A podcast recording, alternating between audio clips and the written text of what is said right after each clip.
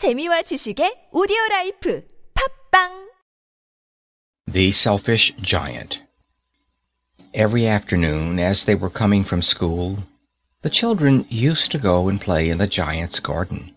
It was a large, lovely garden, with soft green grass. Here and there over the grass stood beautiful flowers like stars, and there were twelve peach trees that in the springtime broke out into delicate blossoms of pink and pearl, and in the autumn bore rich fruit. The birds sat on the trees and sang so sweetly that the children used to stop their games in order to listen to them.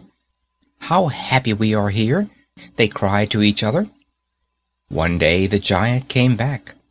He had been to visit his friend, the Cornish ogre, and had stayed with him for seven years. After the seven years were over, he had said all that he had to say, for his conversation was limited, and he determined to return to his own castle. When he arrived, he saw the children playing in the garden. What are you doing here? he cried in a very gruff voice, and the children ran away.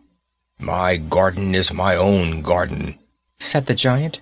Anyone can understand that, and I will allow nobody to play in it but myself. So he built a high wall all round it, and put up a notice board, Trespassers will be prosecuted. He was a very selfish giant. The poor children had now nowhere to play. They tried to play on the road, but the road was very dusty and full of hard stones, and they did not like it. They used to wander round the high wall when their lessons were over, and talk about the beautiful garden inside.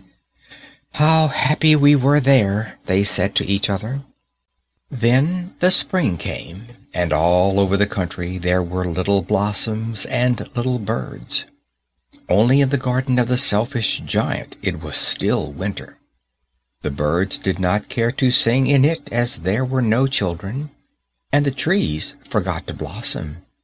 Once a beautiful flower put its head out from the grass, but when it saw the notice board it was so sorry for the children that it slipped back into the ground again and went off to sleep. The only people who were pleased were the snow and the frost. Spring has forgotten this garden, they cried, so we will live here all the year round. The snow covered up the grass with her great white cloak, and the frost painted all the trees silver. Then they invited the North Wind to stay with them, and he came. He was wrapped in furs, and he roared all day about the garden and blew the chimney pots down. This is a delightful spot, he said. We must ask the hail on a visit. So the hail came. Every day, for three hours, he rattled on the roof of the castle till he broke most of the slates. And then he ran round and round the garden as fast as he could go. He was dressed in gray, and his breath was like ice. I cannot understand why the spring is so late in coming, said the selfish giant, as he sat at the window and looked out at his cold white garden. I hope there will be a change in the weather. But the spring never came, nor did the summer.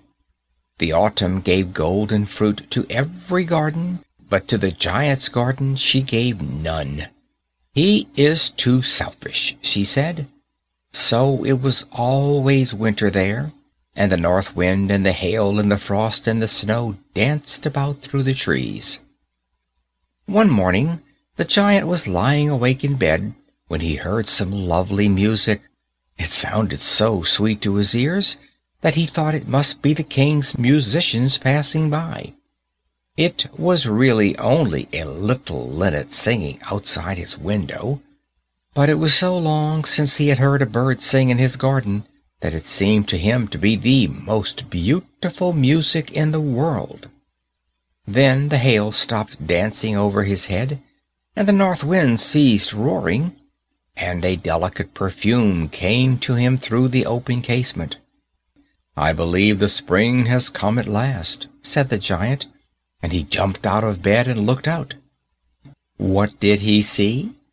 He saw a most wonderful sight.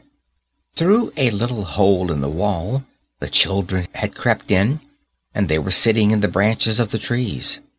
In every tree that he could see there was a little child, and the trees were so glad to have the children back again that they had covered themselves with blossoms and were waving their arms gently above the children's heads. The birds were flying about and twittering with delight, and the flowers were looking up through the green grass and laughing.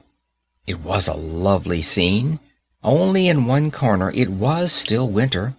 It was the farthest corner of the garden, and in it was standing a little boy.